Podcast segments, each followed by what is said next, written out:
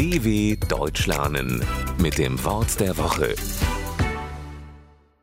Das Zuckerschlecken.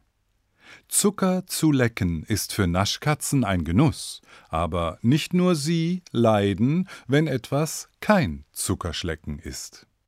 Nach der Scheidung musste sie mit den Kindern in eine kleine Wohnung ziehen und ihr Auto verkaufen. Jetzt muss sie den Unterhalt für sich und die Kinder ganz allein verdienen. Ihr Leben ist wirklich kein Zuckerschlecken. Das Verb schlecken bzw. lecken steht für naschen, etwas schlucken. Besonders Naschkatzen mögen alles, in dem Zucker ist. Die Wendung etwas ist kein Zuckerschlecken beschreibt also genau das Gegenteil. Etwas ist anstrengend, kraftraubend und überhaupt nicht spaßig.